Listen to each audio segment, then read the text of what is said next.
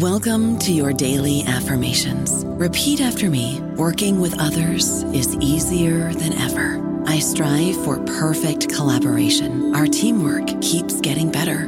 Yeah, affirmations are great, but Monday.com can really get you the teamwork you desire. Work together easily and share files, updates, data, and just about anything you want all in one platform. Affirm yes to start or tap the banner to go to Monday.com.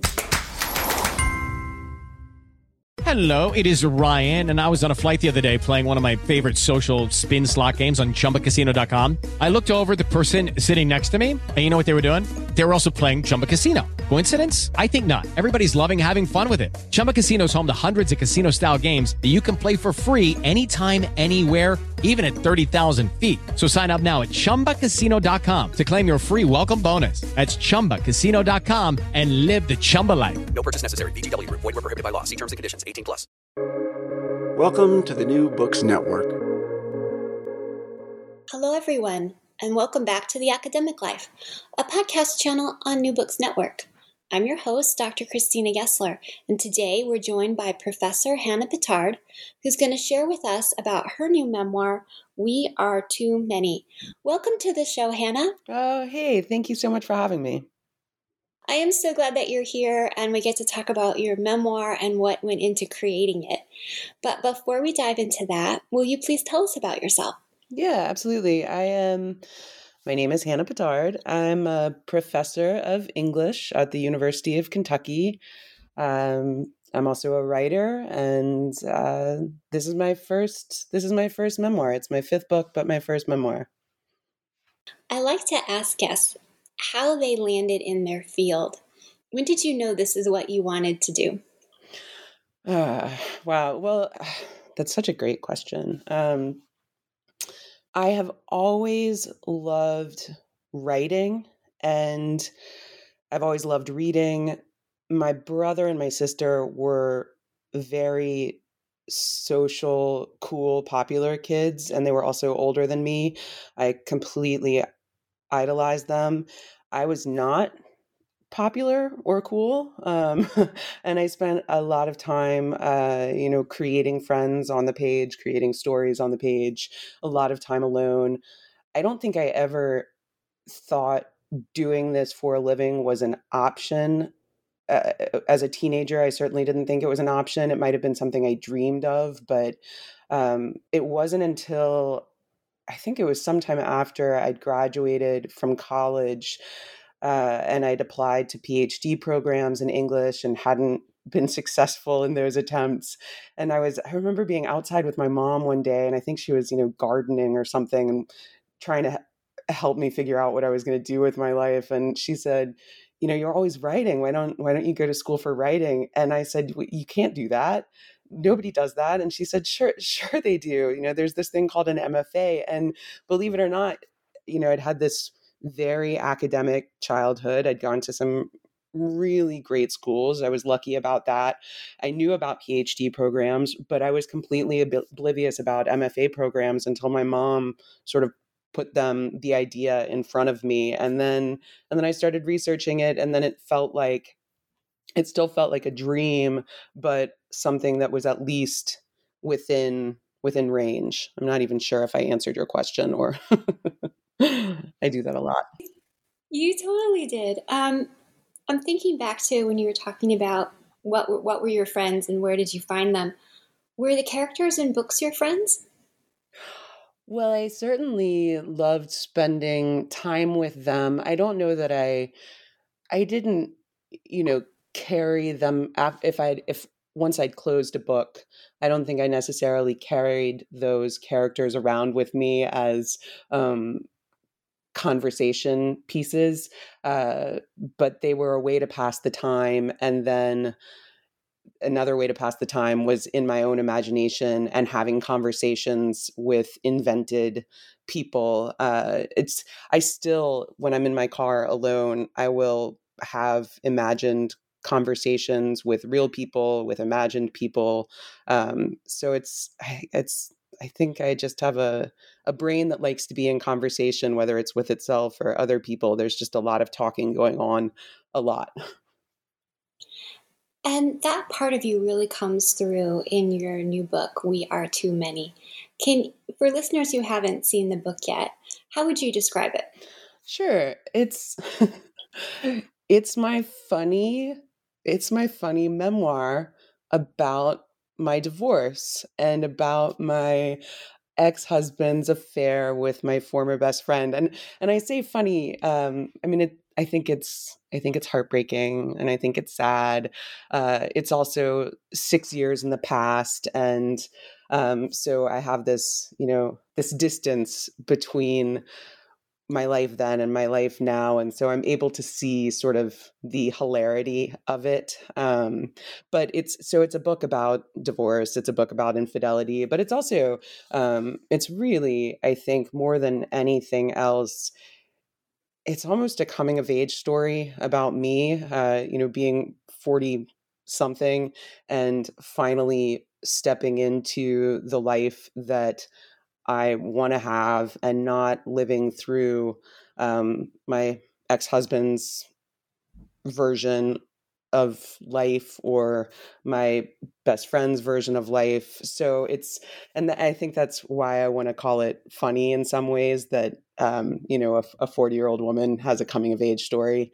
Uh, you know, and it, and it definitely also grapples with um, some of the my childhood and some of the quote unquote trauma that informed my bad decision making in my 20s and 30s that landed me in a marriage that I probably should never have been in in the first place.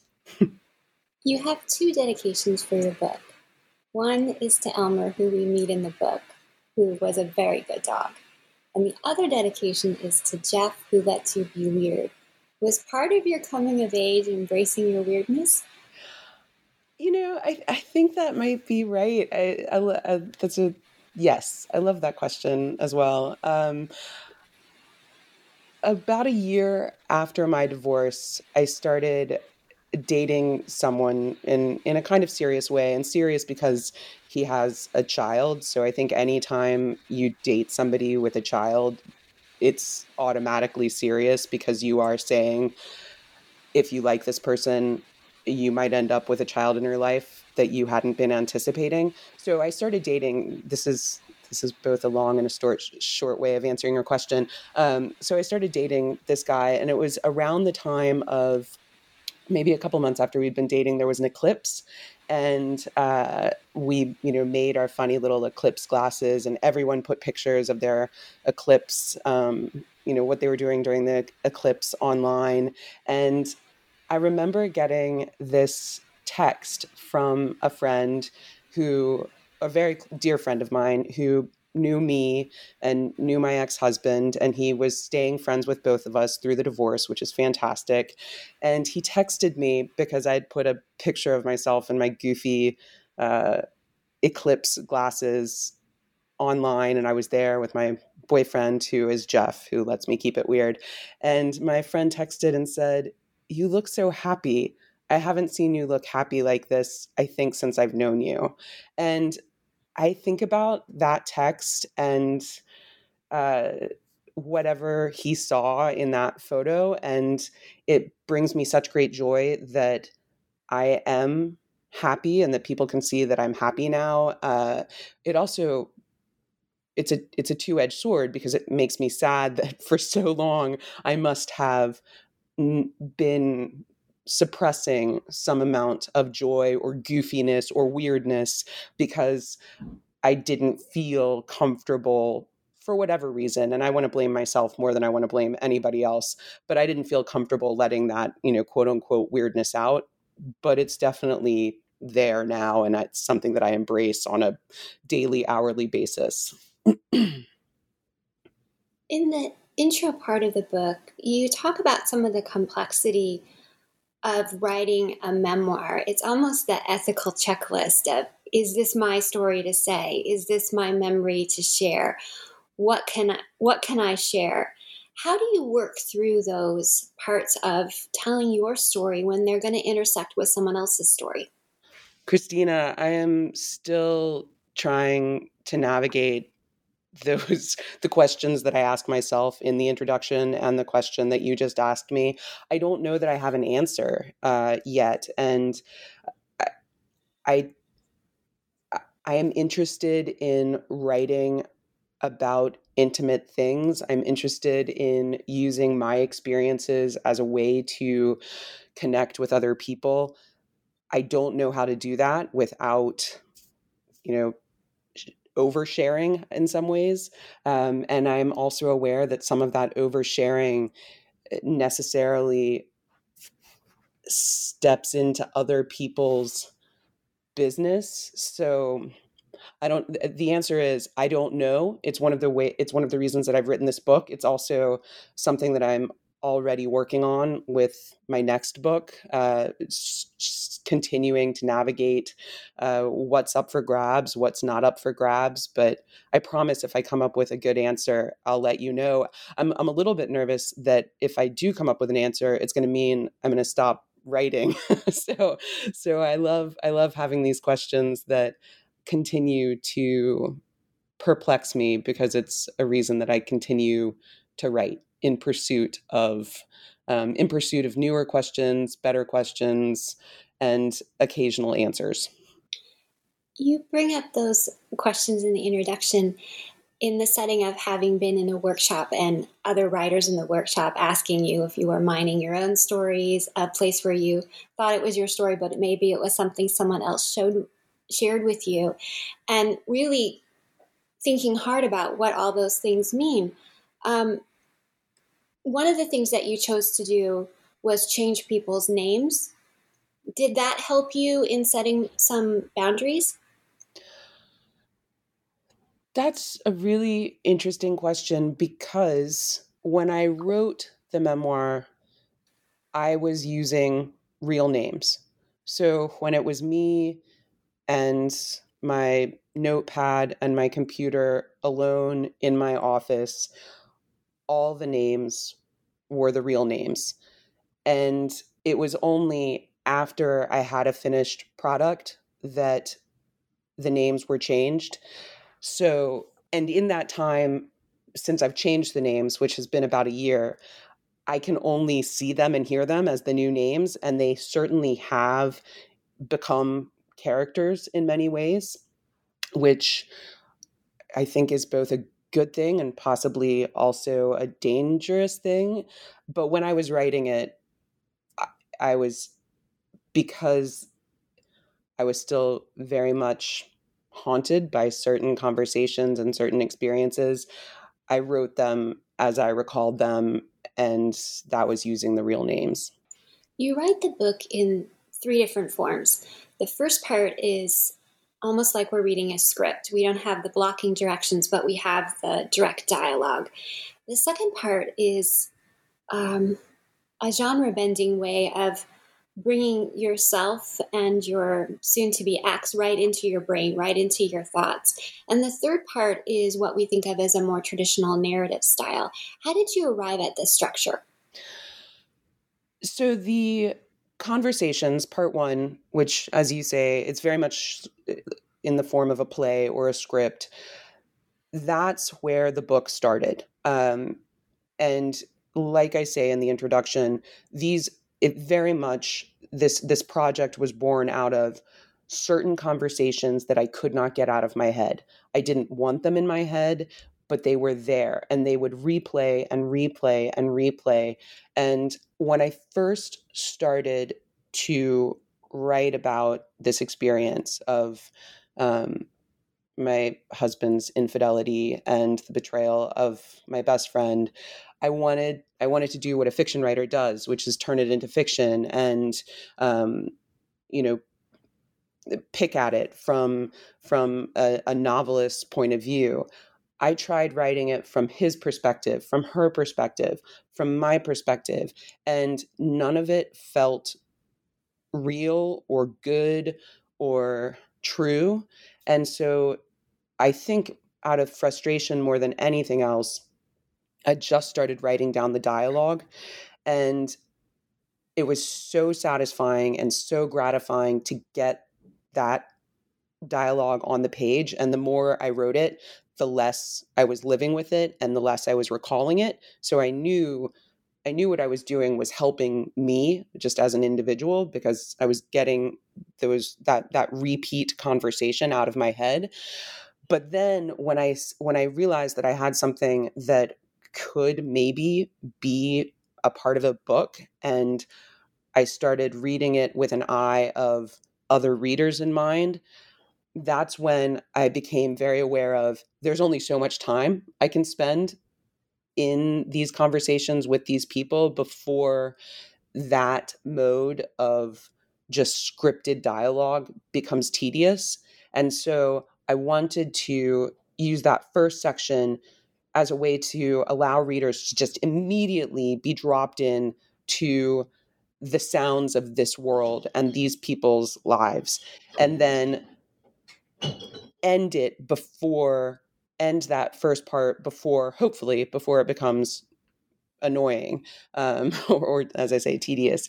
Um, and then the second part the second part very much came naturally out of the writing process. I was i was writing that very last chapter in part one and uh, it's it's a it's a conversation between my ex-husband and me back when we're first deciding to live with one another and i realized that i was writing it as though i was writing it in a way that i wish it had happened but it hadn't happened and i was giving myself um like a lot more sort of I was just making myself more in control of the situation. I was giving myself more intentionality than I had at that time in life.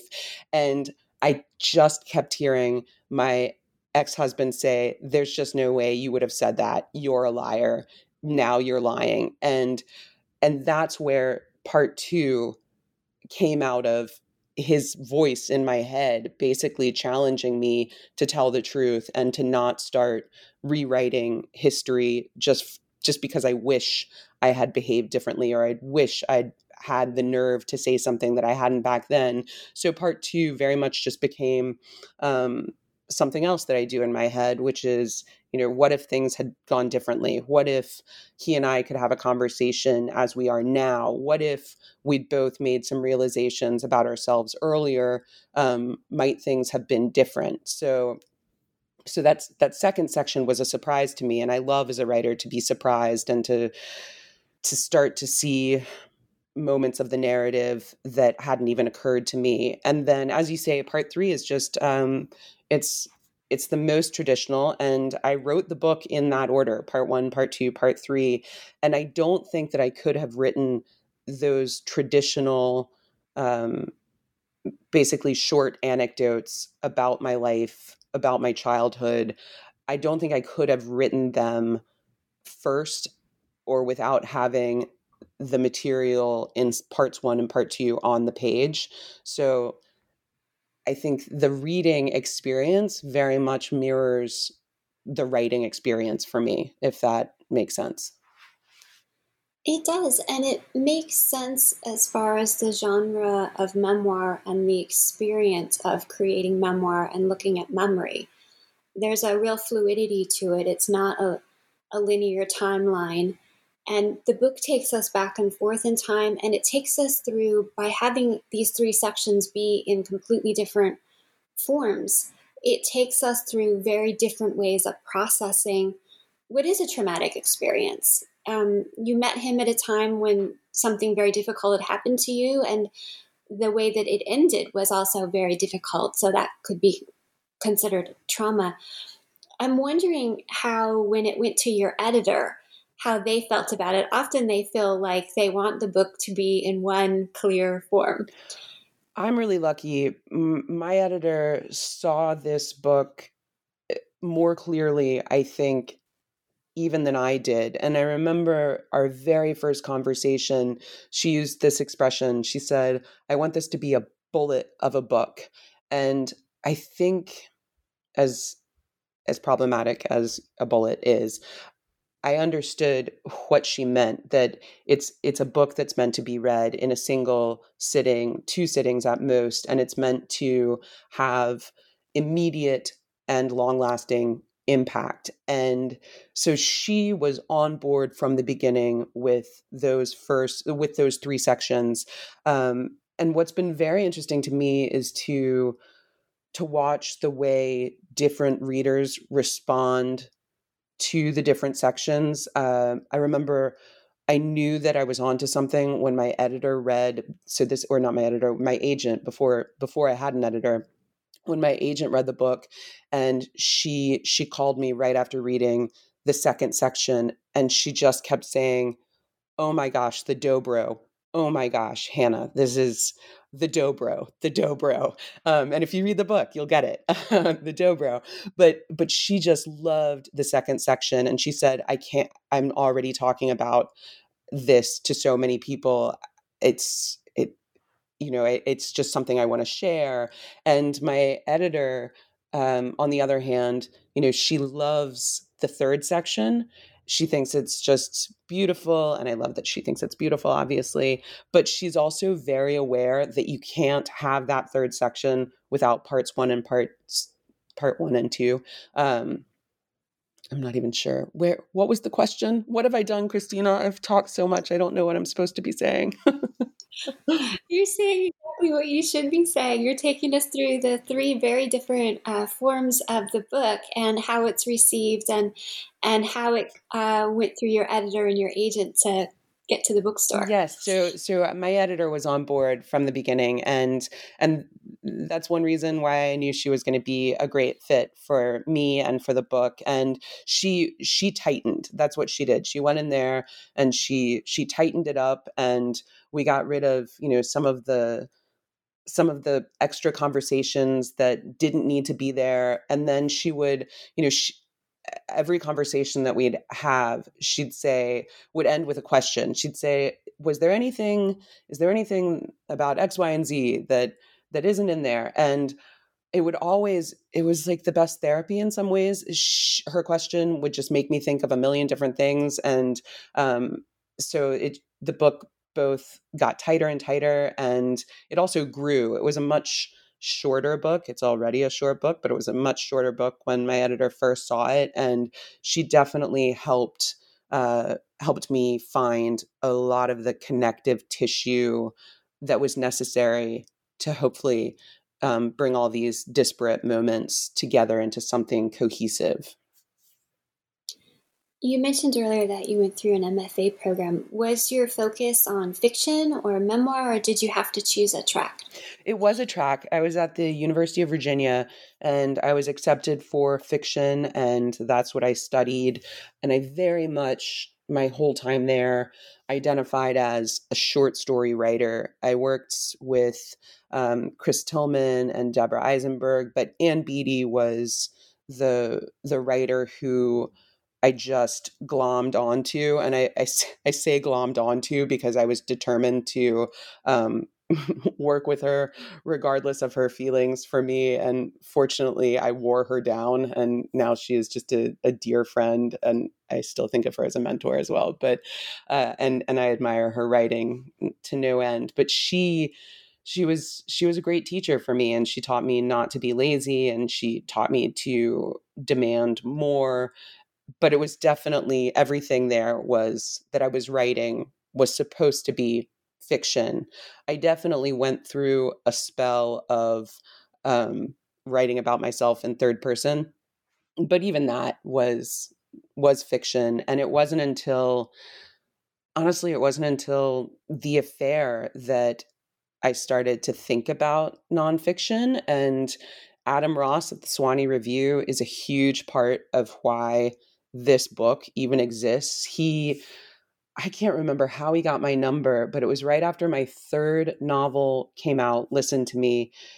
I got a phone call from Adam. I loved Mr. Peanut. So I was so excited to hear from him. I knew that he had just taken over the Sewanee Review. So I was hoping that he was asking me to write something. And he was. He was calling to ask for a story. And it just so happened um, that his phone call, and by the way, so the book begins and is with uh, you know by by thanking basically Adam, but this this anecdote is not in the book. so he called me, and it happened to be that it was I had literally gotten back from New York from finding out that my husband was having an affair with my best friend. I had been to see the lawyer, I think the day before I'd gotten this phone call from Adam. And so Adam called me and he said, I want you to write a story, you know, tell me, like, tell me what things you're you're thinking about writing right now.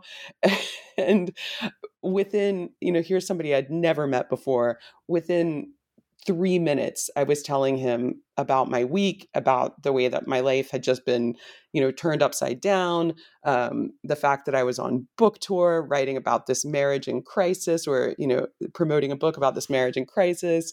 And by the, I think the phone call ended up being three or four hours long. And by the end of it, he'd gotten me to agree to write an essay about the way that I have always cannibalized my life for material and how I wrote this book about a failing marriage that was very much about my husband and me. And then the book comes out, and on the day the book comes out, I'm getting a divorce. And and so I, I started, you know, I, I, I think I, I, started writing about me in an honest way, not in third person. And uh, if it weren't for that essay, I definitely, and if it weren't for Adam pushing me to write about myself, I don't know where I'd be right now, but this book wouldn't exist. So I was very much a fiction writer, very much a short story writer, wrote a novel, which I treated as a collection of short stories, but it turned it into a novel.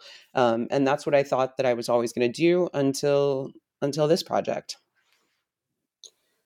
Writing in first person and admitting to the world that it's your story is a whole act of bravery. What support did you need or find for yourself so you could do that? It's terrifying to to expose yourself in this manner. It's also thrilling. You know, there's this great passage in Annie Ernaux's, I want to say Simple Passion. There's a passage where she talks about being a person who writes about herself and and her intimate life and uh, being accused of being a kind of um, somebody who is exposing themselves and, and looking for attention. And she points out that the distance in time between when a person is sitting down and writing about themselves and when the book actually is published year and a half two years three years uh, whatever the amount of time is between sitting down and publication, that there is a kind of safety in that time where, as a writer, you can tell yourself any number of things might happen between now and then so that it might never be seen by anybody else. So there was that kind of protection for me at first that I'm writing this thing, who knows if it will even see the light of day, but let's but it's at least helping me sleep better at night for the time being. So I'm going to keep working on it. Um, and then you know there's there's just a, a, small collection of people at the end of the book uh, who I thank, and those are all the people who, um, over the course of writing this, just told me to keep going and uh, basically validated my conviction and my willingness or my my need to to write about me. And, you know, Ada Limon was uh, just essential as a friend uh, for helping me through this time. Jeff was essential. Um, my sister was essential. There, there were just people who who kept goading me. Um, and and that's really lucky to have as a writer. Those people who say, you know, just don't stop. It's it's the right thing to do. I don't know about you, but I'm very busy and I don't have a lot of time to cook. That's why I subscribe to Factor. Eating better is easy with Factor's delicious, ready to eat meals. Every fresh, never frozen meal is chef crafted, dietitian approved, and ready to go in just two minutes. You'll have over 35 different options to choose from every week, including Calorie Smart, Protein Plus, and Keto. These are two minute meals. Factor meals are ready to eat and heat, so there's no prepping, cooking, or cleanup needed. They're flexible for your schedule Get as much or as little as you need by choosing your meals every week. Factor is the perfect solution if you're looking for fast, premium options with no cooking required. Sign up and save. We've done the math, and this is important. Factor is less expensive than takeout, and every meal is dietitian approved to be nutritious and delicious. Head to factormeals.com slash NBN50 and use code NBN50 to get 50% off. That's code NBN50 at factormeals.com slash NBN50 to get 50% off. Whether you write fiction or memoir, it's that universal human truth that keeps us turning the page. One of the universal truths that came through in this book was that could it have turned out differently? Could it have been different? It seems, especially when we get to the third part with the narrative version, that you realize that this was a relationship that couldn't go the distance. Is that right? Probably, probably. I I don't know. For for a long time, my ex-husband was my best friend. Before he was my husband, before he was my boyfriend, he was my best friend and I can't imagine being married to him. And there are whole weeks when every single day of, you know, three weeks in a row, I will wake up and think, thank goodness I am not married to him. But I also, there are days when I still miss him. And, you know, it was only recently that I let my sister actually read this book. I've, I've talked to her about it nonstop since I started writing it. But it was only recently when I had the galley that I gave it to her. And because all along I kept saying, You're in it. Are you sure you don't want to read it? Do you want to make sure that you like how I've presented you? And she just said, I trust you. I know you're I know you're gonna get it right. So I let her read it um, at a time when I couldn't have changed it, even if she'd wanted me to, if I'd wanted to. And I got a text from her, I think at midnight, possibly later, and she had finished the book and she said, I'm in tears. And the next day we talked about it and she said it just it reminded her of how close we all were for so long and it made her wistful for that. But she also said there was a lot that she'd guessed at with the unhappiness and the tension and that reading the book confirmed and also illustrated worse things than she'd been aware of and so she was so grateful that that relationship that tendency of mine to be who I was when I was in that marriage was no longer but yeah this really sure but to answer your question no it if it if it had lasted it would have been out of my um just absolute stubbornness um, and nobody would have been happy um, but it's a good thing it's a good thing that the relationship is over but it's also i can still i can still see things about him and me as a pair that was something to admire um, even while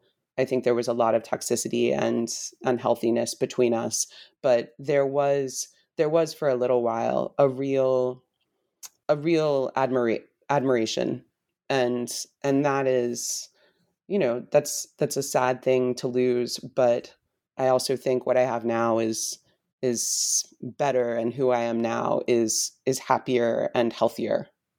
So. Coming of age stories we often have to go all the way back to ya to find them. Um, we have to dust off the old copy of Catcher in the Rye, or we have to look at a dystopian novel. But the reality is that we have coming of ages when we're ready, when we can do it. And they always have risk and grief in them, don't they?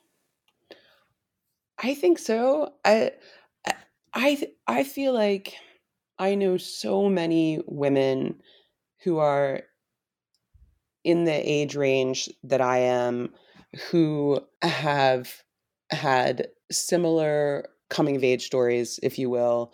Um, so it's interesting to to think of them as being these things that we associate with children. Um, I associate them very much with uh, ambitious, intelligent women uh, who, for whatever reason, societal, familial, environmental, ha- don't begin to live the life they want until they're in their 40s or 50s or 60s. And I do think it's really hard to get to your 40s or 50s or 60s without risk and without grief. I was talking to one of my friends yesterday, and she said that um, she happened to run into her 98 year old friend when she was out shopping, and how delightful it was to run into her. And I said, Isn't it important to have a friend in your 90s? Because they realize the rules are nonsense. and I think we need somebody in our life who's a you know a beacon up ahead of um, what's possible. Um, I think that's so great. You know, my my mom is not in her 90s, not by not by a long shot, um, but she is. She, you know, she lives 0.7 miles away from me, and she has since I was since I was in my 20s. Um, since my sister and I were in our 20s, she has said 40s are the best, 50s are really close to 40s 60s are great and awesome and she said 70s are you know 70s are interesting but she's always impressed upon us that 40s 50s and 60s for women are the glory years and as somebody who has stepped into the 40s i am totally trying to embrace her philosophy and to remind myself um, every single day I've never been this old before, but this is also the youngest I'll ever be again. And just appreciate, just try to appreciate it. Because in my 20s, I certainly couldn't appreciate just how young and uh, how elastic. And I mean that like skin wise, not brain wise. um, but there was just so much I couldn't appreciate about youth when I had real, real youth. So I'm really trying to appreciate all of it now, if that makes sense. Early in the book, you have a quote by Linda Rosenkrantz. Did it help inform the title, We Are Too Many? Yes, absolutely. Uh, I love her book. She's got this beautiful book called Talk, and Talk actually influences the the landscape, the formatting, and the structure of part one. Her Talk is a novel entirely in dialogue and it's very much a book about uh, psychoanalysis and there's also a young woman who's a writer and there's also sex and friendship and betrayal. Uh, so her book was hugely influential but there is a line um, in her book we are each too many people and it's it's talking about the various lives we all have stored up in us and because of the nature of time and physics and whatever else um, we we only get the one we only get the one life and the one and we when there are choices we get the one choice. Um, even if you pick to live with two or three people you still have to prioritize when you're going to be with each of those two or three people. So yeah, it's it is absolutely the title comes from her wonderful book Talk and it's a nod just to to all of the different options that are living in all of us all the time. Um, it's also it's my father when he saw the title he said, "Is it about overpopulation? We're we're too many people in the world?" And I said, "No, we're too many people in my marriage." And he said, "Oh, I thought it was about overpopulation. So um, I'm I'm also prepared for that misconception. you talked about um, mining your life for material or cannibalizing your life for material, and that the book prior to this one was about a marriage um, that was falling apart. When you wrote it, did you realize how much of your life you were mining, or was it really when you were on the book tour and all the shoes were dropping? So, that book, Listen to Me, started with a real life event. My husband and I used to drive from Chicago to Charlottesville several times a year because our families, both our families, were in Charlottesville. So we were there for Thanksgiving, we were there for Christmas. Um, even though we were in our 30s and technically adults, we were there in the summer. Um, my mom had a farm. So it was just, there was always a reason to make that drive from Chicago to Charlottesville and we we had a dog Elmer who made the drive with us who we treated absolutely like a child and one on one of our drives to from Chicago to Charlottesville we got a very late start I was angry that we got a late start. I'm the kind of person who wants to be up at 6 a.m. and on the road so that by the time the sun's coming up, you feel like you've got a couple hundred miles behind you. And, you know, my ex husband was not of that mindset. So it's a road trip that's already starting off with tension. And I, I actually had um, a, a wonderful teacher, Chris Tilghman at the University of Virginia, who once said, if you ever, if you ever don't know what to write about, put two people in a car who don't like each other and send them on a road trip. So, in real life, um, my husband and I, who at the time I loved, uh, but at, in that moment I hated because we were getting such a late start. I was literally getting into a car with somebody who was driving me crazy, and we ended up driving into um, a massive storm system. And around not uh, West Virginia, we started looking for hotels um, because land uh, it, it was just it was it was terrifying. And so we started looking for hotels and all the hotels were booked um, and so my sister you know got online from where she was living in washington d.c and she found us a hotel. And you know long story short at around midnight um, we wind up in this hotel at the top of a mountain and the hotel didn't have power. She was only able to book the reservation because it was she was online in DC, but the hotel itself wasn't online. So we got there and we ended up spending the night in this hotel without power. And I don't know how many people have done that in this world, but it's terrifying, especially if you are like me, um, scared of the dark. and so uh, it, now we have two people who are annoyed with each other and one of whom is scared of the dark spending a night in a hotel. And i just remembered thinking as i lay awake that night not sleeping because i was so terrified um, of what might happen. I just remembered thinking at the end of the day this is a great setup for a book.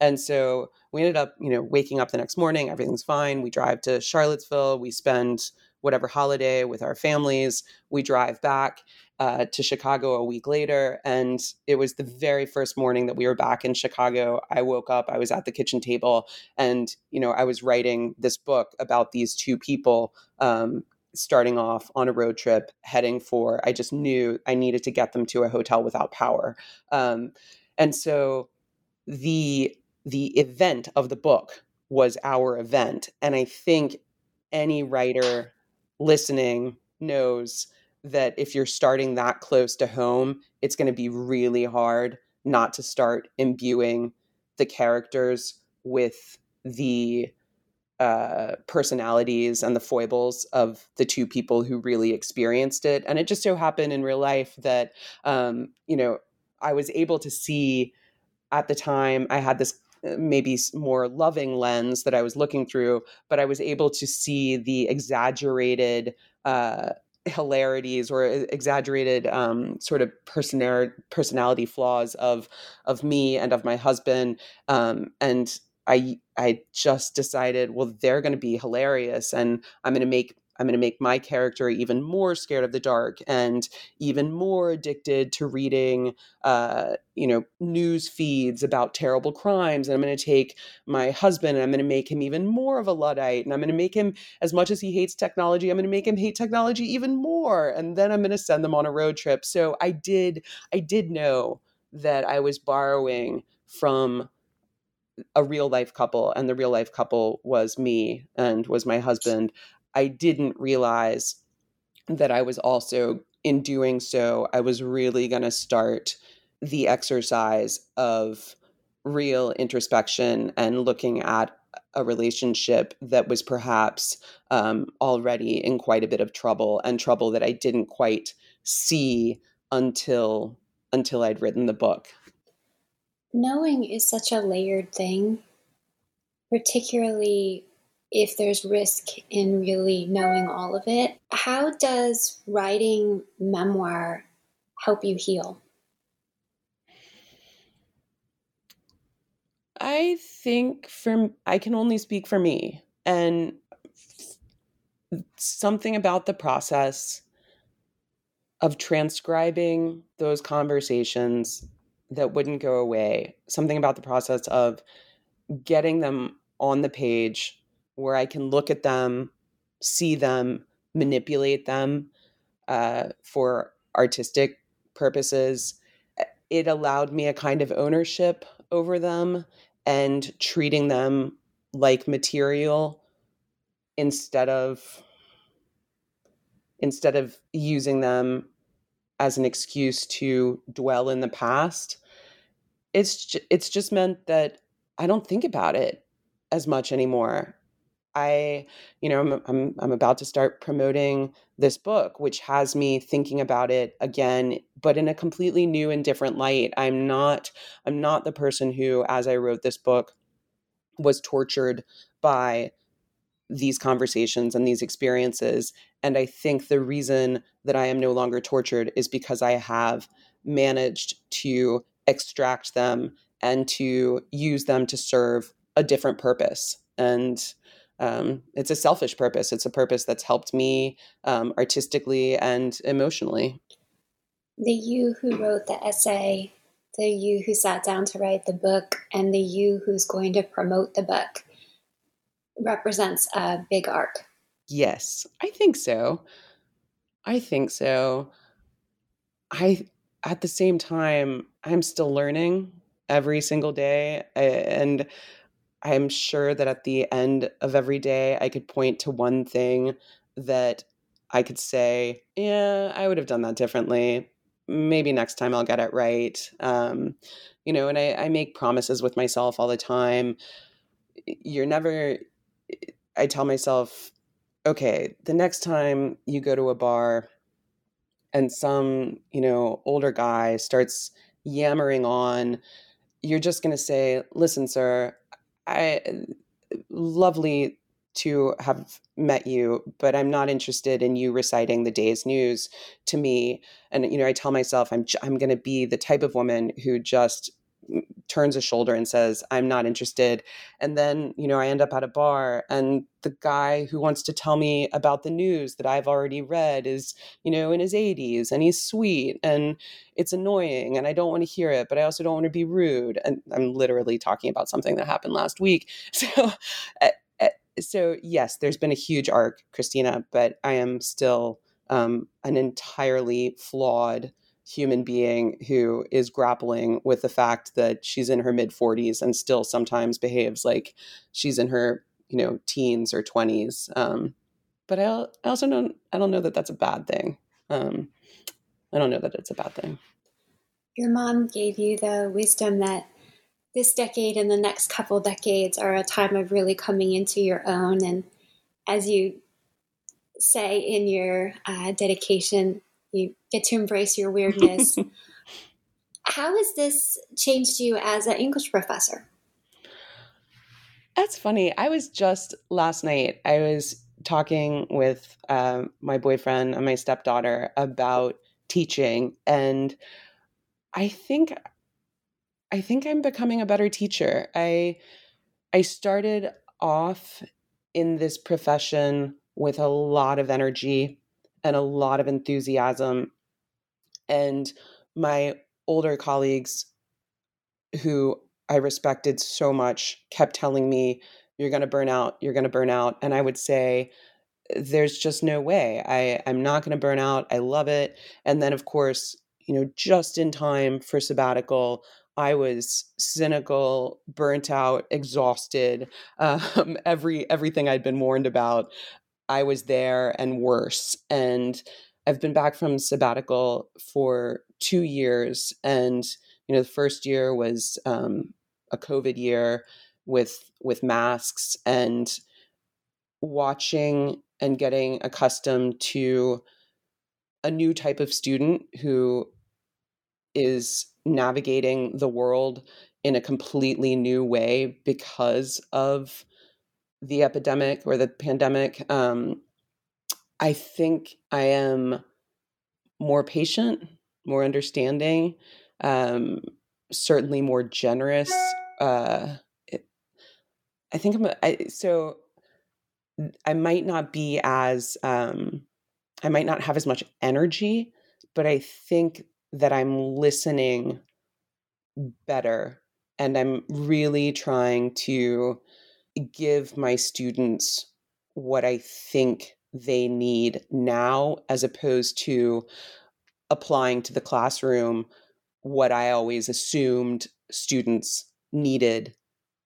So I'm I'm trying to adjust and I think being flexible and being willing to adjust has just made me has made me better and uh it's i'm also enjoying it again which is great. It's it's a great thing because being a teacher i feel is one of the luckiest professions and we should not take for granted the fact that we are allowed to be in classrooms with 18 to 22 year olds and older and younger and have the opportunity to um, make an impression on these minds and to help them figure out how they want to navigate the world. So I also am really trying, in the same way that I'm trying to appreciate every single day and the youth that I have um, and the fact that I'm alive and that I'm happy, trying to appreciate that. I'm also trying to not take for granted uh, what my role is in the classroom and what I am capable of giving to these students when I'm in the classroom. What do you hope this episode sparks for listeners? Ooh, that's an that's a very sophisticated question.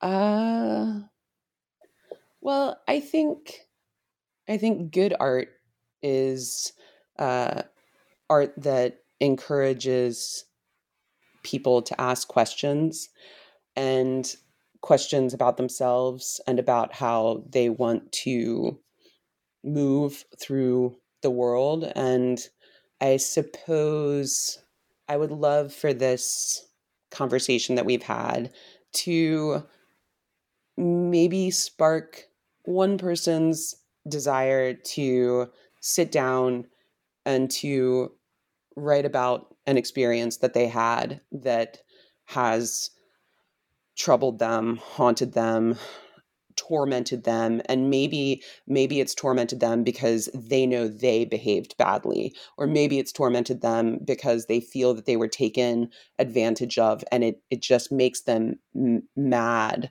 that they didn't do something differently. Maybe if it just made one person sit down and and write about that experience and if that one person were lucky enough to after having written about it find some amount of calmness on the other side that would be pretty great i would say that would be a really job well done for you and me thank you so much for being here today professor hannah Pittard, and taking us inside the making of your memoir we are too many I'm Dr. Christina Gessler, and you've been listening to The Academic Life on New Books Network. Please join us again.